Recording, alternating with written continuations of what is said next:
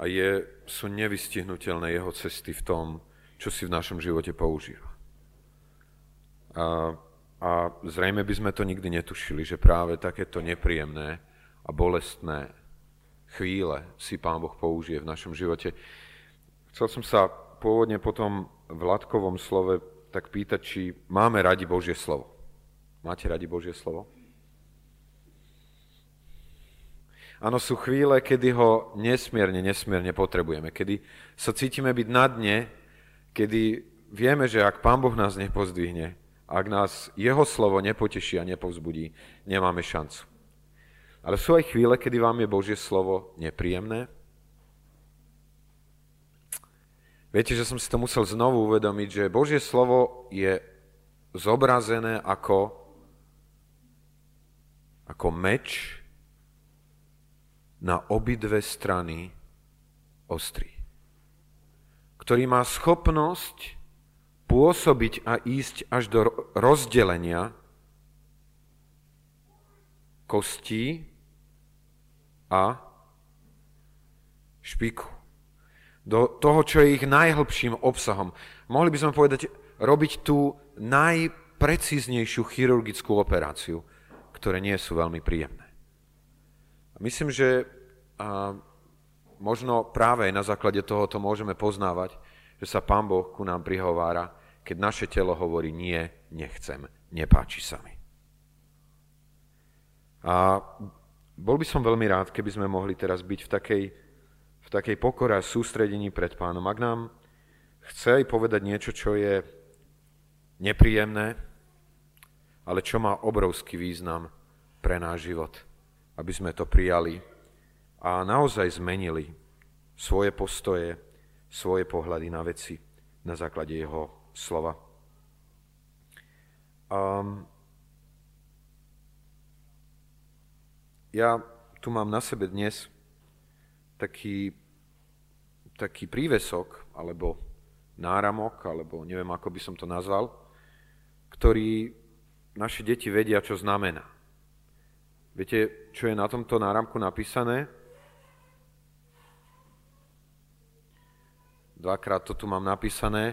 Je tam dvojité V, bodka, dvojité V, bodka, je, bodka, D, bodka. Ko, nečudujem sa, ak tomu nebudeme my Slováci hneď na prvý pohľad rozumieť, lebo naše slova veľmi nezačínajú na dvojité V, ale v angličtine niektoré slova začínajú a teda, čo znamená tento náramok, deti?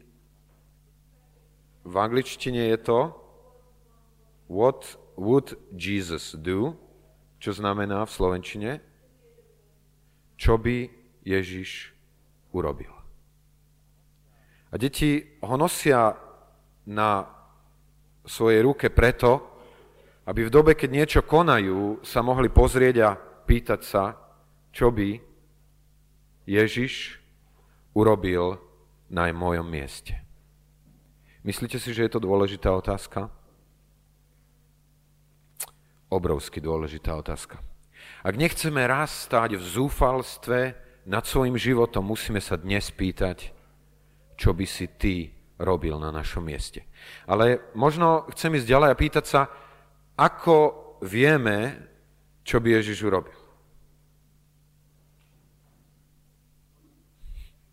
A možno sa spýtam ešte inak, ako si môžeme byť istí tým, čo by Pán Ježiš urobil na našom mieste, ak nepoznáme veľmi dobre, čo bolo jeho zámermi, dokiaľ chodil na tejto zemi. Ak nerozumieme celkom, čo bolo najdôležitejšie v jeho živote a čo malo druhú a tretiu a štvrtú dôležitosť. Čo bolo jeho prioritou? Pána Ježiša. Čo bolo jeho prioritou? Možno my muži máme tendenciu dať vysoké miesto, vysokú prioritu svojmu zamestnaniu. Je to tak? Muži, že na našom zamestnaní nám veľmi záleža. Záleží, možno záleža. Naše zamestnanie pre nás mnoho znamená. A preto sme ochotní niekedy stráviť v ňom viacej času, a samozrejme s opodstatnením, že robíme to, čo robíme pre svoju rodinu, pre jej záujem, Alebo je prioritou manažment času? Veľmi dlho som si myslel, že najviac záleží na dobrom spravovaní času. A iste záleží. Ale dobré správovanie času sa odvíja od toho, ako správne ste určili, čo je najdôležitejšie pre váš život. Vy môžete stráviť celý svoj čas v práci a nakoniec zistiť, že to celé pre väčšnosť nemalo význam a nemalo zmysel. V istom období môjim dôrazom boli programy. Mať dôraz na to, akú akciu robíme, akú evangelizačnú a, a, akciu pripravíme, ako bude vyzerať nedelný program, akú štruktúru bude mať zborové biblické vyučovanie. A toto samozrejme nie je zlé. A chýba nám, ak nefunguje niektorá z týchto vecí. Pán Ježiš mal svoj jasný program. Vedel, čo je jeho poslaním, ale viete, čo bolo jeho dôrazom a prioritou? Činiť volu svojho otca. A to sa dialo akým spôsobom? To sa dialo cez vzťahy s jeho otcom aj s ľuďmi, ktorí okolo neho žili. Je to pravda? Že vzťahy, ak je o niečom církev a ak bude o niečom církev kedykoľvek, tak bude o, o vzťahoch. Ak nám, nech, ak nám chýbajú vzťahy, chýba nám najpodstatnejšie čo v cirkvi má byť. Keď pán Ježiš hovoril, potom poznajú, že ste mojimi učedlníkmi, keď budete mať, keď budete mať vzťah. A to vzťah lásky, ktorú nemá tento svet, ktorý je okolo vás. Nakoniec vieme o tom, že zákon je o vzťahoch. Že naplnením zákona je, je vzťah. A to vzťah lásky. Pretože to, na čom stojí aj zákon, aj proroci, je milovať budeš pána svojho Boha z celého svojho srdca, z celej svojej mysle, z celej svojej vôle a svojho blížneho ako samého seba. Kto naplní toto prikázanie lásky, naplnil celý zákon. A naopak sú ľudia, ktorí sa budú pokúšať dodržiavať zákon zo všetkých síl a nakoniec budú na svoju adresu počuť to, čo počuli mužovia, a ktorým pán Jež hovorí, beda vám, farizeovia. V čom je rozdiel? My môžeme ku zákonu a ku prikázaniam pristupovať ako ku pravidlám hry, ktoré máme mať voči iným ľuďom. Ale za nimi nemusí byť láska. Dá sa nezabiť človeka a pritom ho nemilovať? Hej? Dá sa nezabiť. Ja predpokladám, že, že nikto z nás nezabíja človek, ľudí, ale znamená to, že ich milujeme? Znamená to, že ich milujeme? Sú ľudia, ktorí sú nám absolútne ukradnutí a napriek tomu sme ich nikdy nezabili. Nikdy neokradli. A naplnením zákona nikdy nebude len vyplnenie litery, ale bude jej naplnenie jej obsahu, ktorým je láska a ktorým je vzťah. A to chovanie, to naplnenie príkazov zákona musí vyplývať zo vzťahov lásky, ktoré ku tým ostatným máme. A, a tak by som chcel prečítať text Božieho slova, ktorý ukazuje na to, ako boli postavené priority nášho pána aspoň časť, alebo to najdôležitejšie. V Evangeliu Marka v prvej kapitole budeme čítať 32. až 35. verš a môžeme hneď hodnotiť, nakoľko to, čo by Ježiš urobil, je pravdou aj o nás a o našom živote. Čítajme z Evangelia Marka z prvej kapitoly 32. až 35. verš. Z úcty k Božiemu slovu postaneme. A keď už bol večer, keď bolo zapadlo slnce, nosili a vodili k nemu všetkých nemocných. I posadlých démonami a celé mesto bolo zhromaždené pri dveriach. A uzdravil mnohých nemocných, strápených rozličnými neduhy, aj mnoho démonov vyhnal a nedal démonom hovoriť, lebo ho znali. A ráno, veľmi skoro, ešte za noci vstal vyšiel a odišiel na pusté miesto a tam sa modlil. Toľko slov písma. Prosil by som mladé páry o pieseň. Takže vydať sa pánu Ježišovi a vydať sa mu v celom svojom živote znamená prehodnocovať znovu a znovu svoje rozmýšľanie, svoje počínanie. A myslím si, že aj pre mňa osobne toto, čo dnes chcem z Božej milosti povedať, znamená veľmi vážne prehodnocovanie toho, čo som robil doteraz. Lebo musím priznať s obrovským zahambením, že mojou prioritou nebývalo a nie je to, čo je prioritou môjho majstra. Vzťahy s ľuďmi, ktorí boli okolo neho a na prvom mieste vzťah s jeho nebeským Otcom. Keby sme mali hovoriť o nejakých kategóriách ľudí, keď hovoríme o vzťahoch, ktorým Pán Ježiš slúžil, aké kategórie ľudí by sme mohli vidieť v tej službe Pána Ježiša? Komu všetkému Pán Ježiš počas svojho života tu na, zemi slúžil?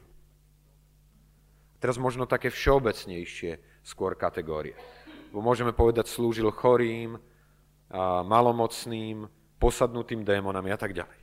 Ale také zásadné kategórie ľudí, ktoré môžeme vidieť, že im slúžil, boli jeho učeníci, boli zástupy, možno by som tam zaradil aj jeho vlastnú rodinu aj tejto svojej rodine počas toho pôsobenia tu na, zemi slúžil. Možno by sme sa mali pýtať, ak prioritou pána Ježiša boli vzťahy, a ak tu bolo niekoľko skupín ľudí, ktorým sa venoval, ktorá skupina ľudí alebo ktorý vzťah pre pána Ježiša bol dôležitejší ako všetky ostatné? Ak boli najdôležitejšie vzťahy, ktorý vzťah bol pre neho najdôležitejší? To, čo sme si čítali, hovorí o tom, že najdôležitejší vzťah, ktorý pán Ježiš mal, bol jeho vzťah s jeho nebeským Otcom. To, čo sme si čítali, bolo, pán Ježiš mal za sebou jeden ľahký alebo ťažký deň. Ťažký a veľmi ťažký. Slúžil množstvu ľudí až do, až do noci. Ale čo vidíme, že skoro ráno, skôr ako vstali možno všetci ostatní okolo neho, vstáva, aby šiel na pusté miesto a aby bol v spoločenstve s tým, s ktorým mal ten najúžší vzťah, aký si vieme predstaviť. Možno je zaujímavé povedať si niečo o jeho vzťahu k svojej fyzickej rodine.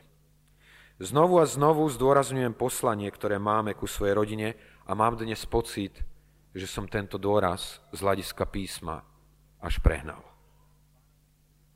Bol vzťah pána Ježiša k jeho rodine potom, čo vstúpil do vôd Jordána prioritou? Myslím, že máte pravdu, keď hovoríte nie. Dá sa povedať, že bolo isté obdobie jeho živote, ktoré celé venoval svojej rodine. Až možno do 30 rokov. Ale inak kriticky nazerajúc na obdobie jeho, od jeho vstupu do Jordána, zdá sa, že vzťah s jeho rodinou môžeme zaradiť až za oblasť vzťahov so zástupmi, ktoré tiež predsa len neboli v absolútnom centre jeho záujmu. A ja skúsim aj nachádzať dôkazy. Viete, koľko ráz je pri rôznych udalostiach od 12 rokov jeho života až do jeho smrti zmienovaná jeho rodina vo všetkých štyroch evanieliách?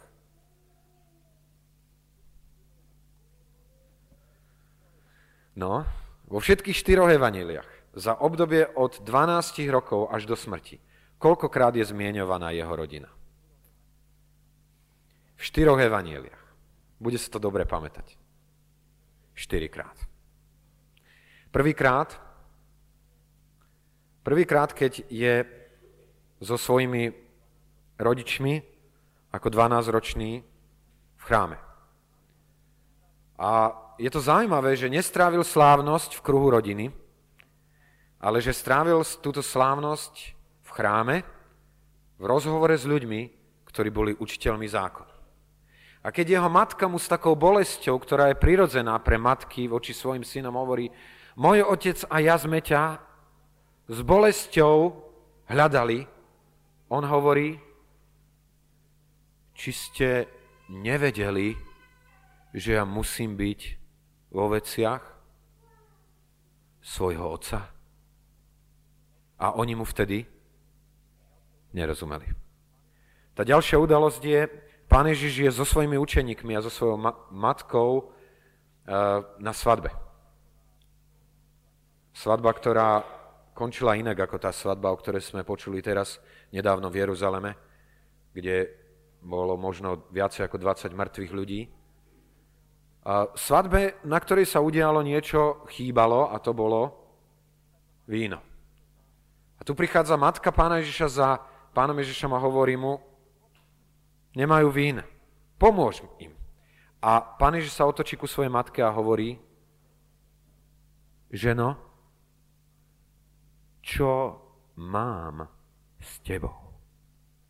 Ešte neprišla moja hodina. Matky, už ste počuli niekedy z úst svojich synov, ženo, čo mám s tebou? To musí byť nesmierne bolestivé. Ale pán Ježiš musel ukázať svojej matke, kde je jej miesto. Tá tretia udalosť, kedy sa stretávame s tým, že tu prichádza rodina, je viete kedy? V Markovi 3.21 čítame o tom, že jeho rodina si po jeho vystúpení začala myslieť, že, že sa zblázni. A tak, a to sú tri rôzne miesta, v troch evaneliách to čítame, že ako dôsledok tohoto za ním prišli jeho rodina. Nie preto, aby si ho vypočuli. Nie preto, aby ho povzbudili v jeho poslaní, ktoré od Boha a od Otca dostal, ale prečo? Aby s ním rozprávali a aby ho od jeho cesty odhovorili. A zástupy, ktorý, ktoré sú okolo neho, hovoria, jeho matka, tvoja matka a tvoji bratia sú vonku a hľadajú ťa. A pán Ježiš hovorí, kto je moja matka a kto sú moji bratia? Ktorí? Tí, ktorí počúvajú Božie slovo a tí, ktorí ho uskutočňujú. Neviem, nebolo by to kruté pre brata počuť o bratovi, ako brat vysloví, ty nie si môj brat pokiaľ nekonáš vôľu môjho nebeského Otca. Ale to je presne to, čo vyslovil Pán Ježiš v tejto situácii. Z tohoto zorného uhla môžeme rozumieť, a ešte posledný prípad, posledný prípad je, keď Pán Ježiš je na kríži. A pod krížom stojí jeho matka. A Pán Ježiš oslovuje ženo, hľa, tvoj syn za celý čas svojho poslania jeden jediný raz Pán Ježiš nenazýva svoju matku matkou. Z tohoto zorného uhla môžeme rozumieť jeho inému výroku. Lebo som prišiel rozdeliť človeka proti jeho otcovi. Céru proti jej materi. Nevestu proti jej svokre. A nepriateľmi človeka budú jeho domáci. A iný výrok, ten, kto má radšej otca alebo matku ako mňa, nie je hodný.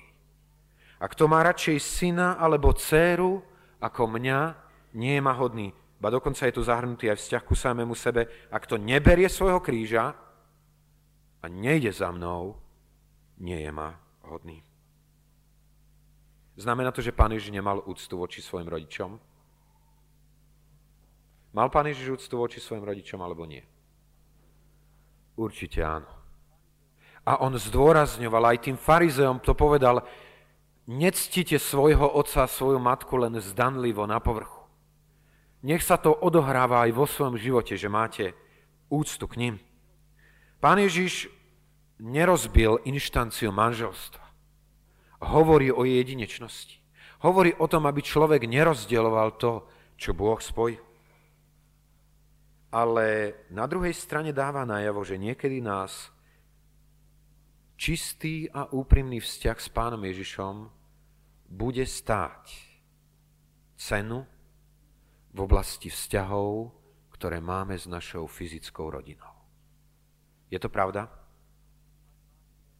Že ak máte úprimný a naozaj zaviazaný vzťah k Pánu Ježišovi, že s vašou fyzickou rodinou, zvlášť ak nie sú veriacimi ľuďmi, sa niečo deje. Dostávate sa niekto mimo, niekde mimo. Evička je medzi nami, možno, že to pozná v súčasnosti veľmi dobre a veľmi dôverne. Zlatka to tiež možno trošičku zažíva. Ako sa postavia voči človeku jeho najbližší ľudia, jeho fyzická rodina. A na druhej strane Pán Ježiš práve tak jasne stanovuje úplne nové vzťahy, ktoré majú byť najvyššou prioritou v živote jeho následovníkov. Tí, ktorí počúvajú a činia Božiu vôľu, sú moji príbuzní. Viete, dôvod, prečo o tom hovorím, je, že si myslím, že môže byť veľmi mnoho vzťahov v zbore, pokazených vtedy, keď vzťahy s blízkymi príbuznými, s fyzickými príbuznými, nie sú v rovine, v ktorej majú byť vzťahom na to, čo Pán Ježiš mal, vzťahom na postoje, ktoré zaujímal. Nie sú našou prioritou naše rodinné vzťahy založené na fyzickom príbuzenstve? A možno dokonca aj v prípade, keď títo naši drahí nepatria pánu Ježišovi? Nie sú naše vzťahy s nimi lepšie, ako sú naše vzťahy s našimi skutočnými bratmi a sestrami, ktorých máme v Kristovi? To absolútne nehovorím proti modlitebnému zápasu za ich záchranu pre väčnosť. To, čo Zuzanka zdieľala, pre mňa znamená veľmi mnoho. Je to jedinečné. Vďaka Bohu za to. Som musel povedať tam v lavici haleluja. Pán Boh koná a priznáva sa ku týmto modlitbám. Ale to, čo na druhej strane musím povedať veľmi jednoznačne na základe Božieho slova, je, že vzťahy, ktoré majú byť v církvi Pána Ježiša, musia byť hĺbšie a dôvernejšie, ako sú vzťahy vo fyzickej rodine. Je základom našich vzťahov princíp duchovnej rodiny? Viete, a tu sa chcem pýtať, lebo my máme, a mnohokrát to tak je, že aj v rámci zboru máme ľudí, ktorí sú našimi príbuznými. A možno sme veľmi spríbuznení. To sa tak hovorí, že, že keď si sadnú dvaja baptisti a začnú sa rozprávať o tom, že aké majú široké rodinné zázemie, tak určite minimálne jedenkrát dojdu na to, že sú nejak rodinne prepletení. Cez štvrté, piaté neviem aké pokolenie, je, bývajú rodinné väzby. A moji drahí, na tom by nebolo nič zlého, pokiaľ sa nestanú tieto vzťahy. Bez toho, aby boli založené na duchovnej platforme, tými, ktoré dominujú v našich vzťahoch v rámci spoločenstva. Je to, čo ma viaže s mojim príbuzným, a tu sa pýtajme všetci spolu, hlboké porozumenie pravdám písma, ktoré má môj príbuzný? Je to to, že je zapálený pre Krista? Je to to, že jeho služba je verná a spolahlivá? Je to jeho porozumenie tomu, ako Bôh vedie jeho ľud? Je to jeho misijné zapálenie pre stratených ľudí, pre ktorý mám taký vzťah s ním? Alebo je to to, že je mojou fyzickou rodinou? Nebýva väzbou hlavne vedomie, že sme pokrvnými príbuznými? A keď príde na rozhodnutie, pretože náš rodinný príslušník sa rozhodol žiť v hriechu, budeme ho kryť a brániť všetkými možnými cestami, aj keď sme v zrade voči Pánu Ježišovi, voči Jeho slovu, aj voči našim skutočným bratom a sestrám. A inými slovami hovoríme, moja rodina pre mňa znamená viacej ako princípy Božieho kráľovstva. Hľadáme v zbore hlavne kontakty s našimi pokrvnými príbuznými, alebo hľadáme vzťahy, ktoré sú založené na poslušnosti pánovi a jeho vôli.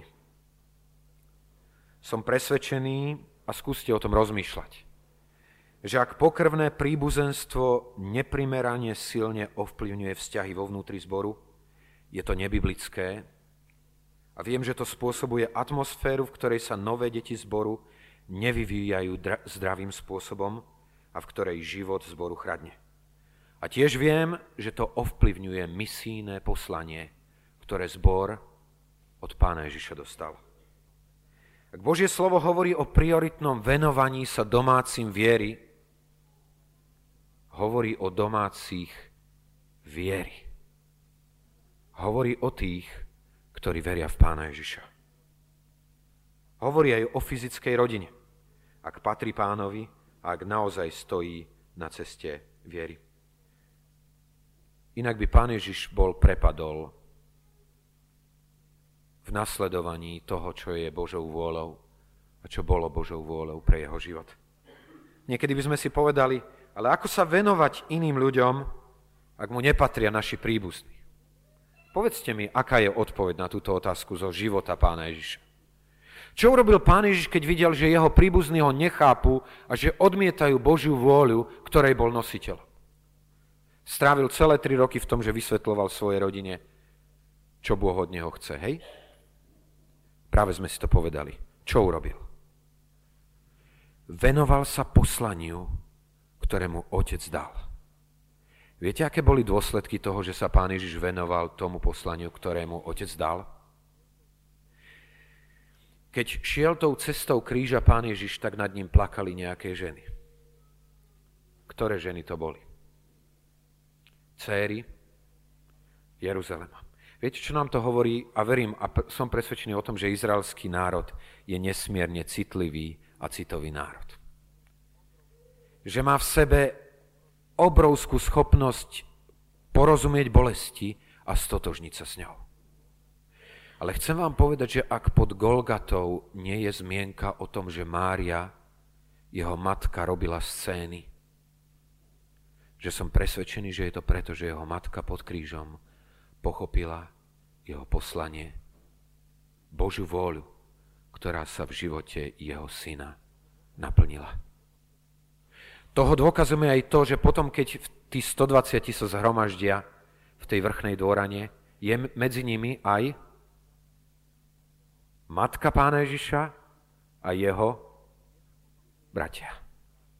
A my vieme o tom, že jeho vlastný brat Jakub sa stal absolútnou autoritou Jeruzalemského zboru, zboru prvotnej cirkvi. Ako pán Ježiš zachránil svojich príbuzných, takže sa venoval poslaniu, ktoré mal, ja som presvedčený, že on im povedal, čo otec od neho čaká. Ale v dobe, keď mu nerozumeli a keď ho nechápali, to nebol pre neho blok jeho misijnej aktivite. On šiel a venoval sa tým, za ktorými bol poslaný a jeho príbuzní ho neskôr nasledovali. Nemáme pocit, že je treba sa venovať našim príbuzným a dať na druhé miesto alebo dokonca zabudnúť na poslanie, ktoré máme voči našim skutočným bratom a sestrám, ako aj voči hinúcemu svetu? Nedávno som čítal jeden taký list a bolo mi veľmi smutno. Pretože z tých evanielí, ktoré máme, ktoré hovoria o živote pána Ježiša, nič z tohoto listu by nemohlo byť dokázané. A viete, a ja si to uvedomujem veľmi, veľmi silne, keď sme boli teraz v tých Spojených štátoch s Esterkou, mali sme možnosť byť s jej bratom a s jeho manželkou a boli sme v spoločenstve iných ľudí, ktorých poznáme ďaleko menej, ako poznáme ich. Ale viete, čo musím vyznať? A je mi to nesmierne bolavé, že to spoločenstvo s Esterkyným bratom a jeho manželkou nebolo zďaleka také blízke, dôverné a bezpečné, ako bolo spoločenstvo s ľuďmi, ktorých sme videli možno dvakrát alebo trikrát vo svojom živote. pretože Matúš s Deborou dnes sú ďaleko od Boha. A chceme sa za nich modliť. A chceme bojovať za to, aby Pán Boh ich zachránil, ale to nemôže negovať naše vzťahy s ľuďmi, ktorí Bohu patria. A naše vzťahy s tými, ktorí vo svete hynú a ktorí čakajú na tvoje posolstvo, ktoré dnes možno je blokované tvojou rodinou. Ktorý vzťah bol určujúci pre pána Ježiša? Jeho najbližší a najdôvernejší bol vzťah s jeho nebeským mocom. Chcem sa pýtať, bratia a sestry, keby sme mali hodnotiť svoj život na základe vzťahov. Je náš vzťah s pánom Ježišom náš najvrúcnejší, najintímnejší, najbližší vzťah? Pán Ježiš demonstroval intimitu s Otcom hľadaním ho neustále na modlitbe. Pán Ježiš Kristus, druhá osoba Trojice, urobil prioritou svojho času trávenie v spoločenstve so svojím Otcom. 45 krát čítame v Evangeliám, že Pán Ježiš išiel do samoty, aby sa modlil. Každá časť jeho života, jeho služby bola nasiaknutá modlitbou.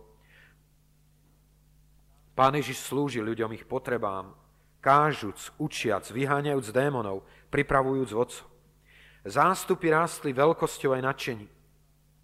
Jednu noc pán Ježiš zostal dlho do noci hore, ktorú sme si práve čítali.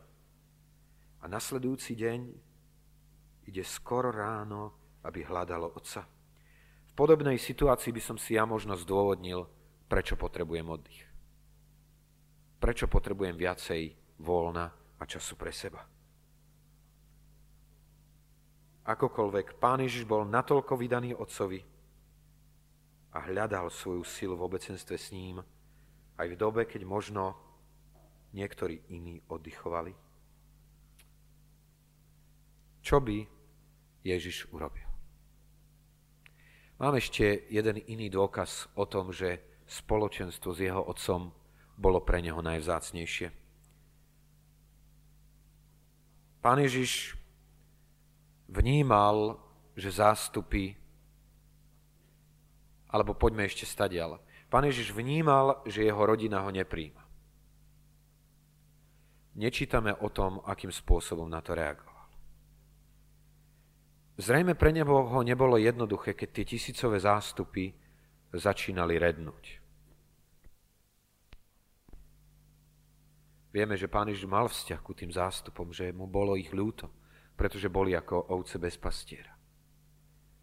To, čo vieme, je, že keď 70 z jeho učeníkov šli preč, odišli, s takou určitou bolesťou sa otočí na svojich dvanástich a pýta sa ich, aj vy chcete odísť?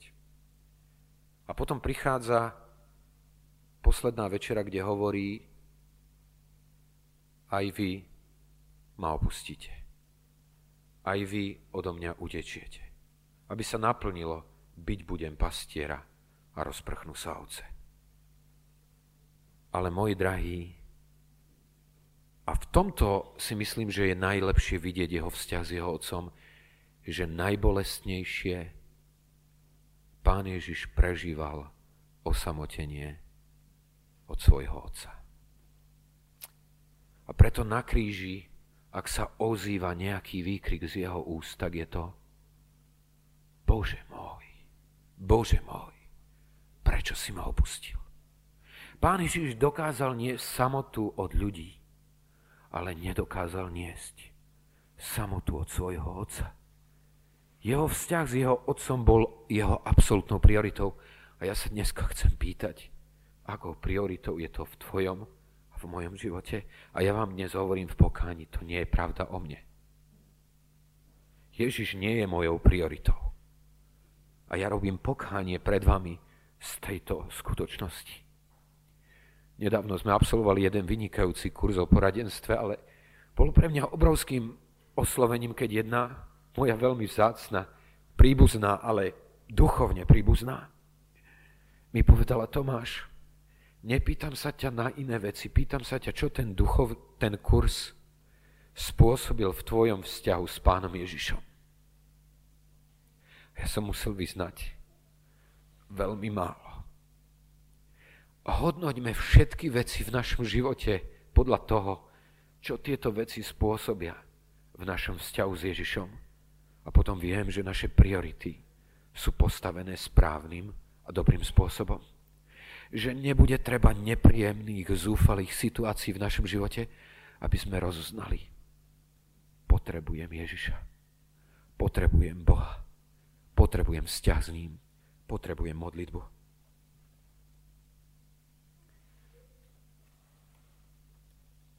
Pripomeňme si to znovu dnes, že tam nad hviezdnatým nebom v diálke. Žiari môj, môj dom.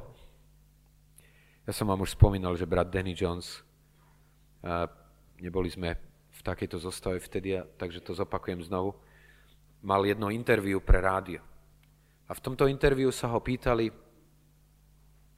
Denny, povedz nám, lebo žiješ už 10 rokov na Slovensku. Čo je tvoja domovina? Kde sa cítiš doma? V Amerike alebo na Slovensku? A ja keď som počul tú otázku, tak som si tak v duchu a v srdci prial, aby ten Denny odpovedal, že na Slovensku, lebo ho mám nesmierne rád a viem tiež, že on miluje Slovensko. Však toho dôkazom je, že odišiel z tej krajiny, ktorá je prosperujúcou do tejto biedy, ktorú tu máme. A Denny hovorí, nie je to Amerika, ktorá je mojou domovinou, ale nie je ňou ani Slovensko, lebo ja som pútnikom. Ja som na ceste a mojou domovinou je nebo. Tam je môj otec. Tam budú všetci členovia mojej rodiny. To je moja rodina. To sú ľudia, ku ktorým patrím a medzi ktorým sa cítim doma. Môj drahý, ak Pán Boh bude robiť prebudenie medzi nami, viem, že to bude prebudenie vo vzťahoch. Vo vzťahoch na prvom mieste s ním a potom aj s ľuďmi, ktorí patria k nemu. Dajme sa jeho svetému duchu viesť, aby prehodnocoval náš život a nedovolme, aby nás Satan dostal späť do kolají, v ktorých sme žili do dnešného dňa. Ak počujete dnes jeho hlas, nezatvrdzujte svoje srdcia. Lebo môže byť jedna doba, kedy by sme túžili počuť jeho hlas a už ho nebudeme mať možnosť počuť. Skloňme svoje hlavy k modlitbe.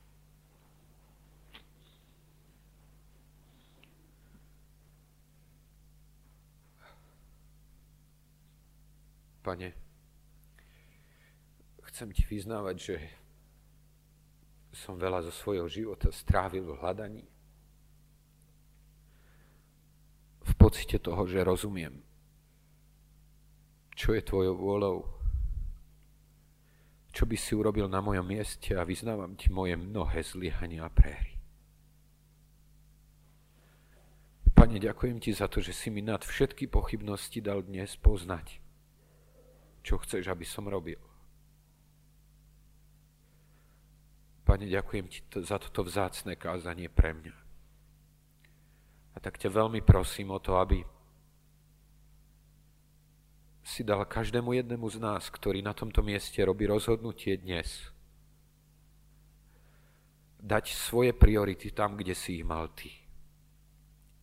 Vo vzťahu s Otcom a vo vzťahu s tými, ktorí boli Tvojou duchovnou rodinou. Pane, prosím, aby si nám pomohol na tejto ceste.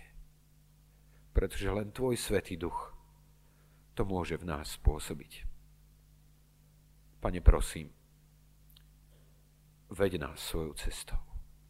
Každého, kto má pripravené srdce. Ja Ti ďakujem za to, že smiem vedieť, že to budeš robiť.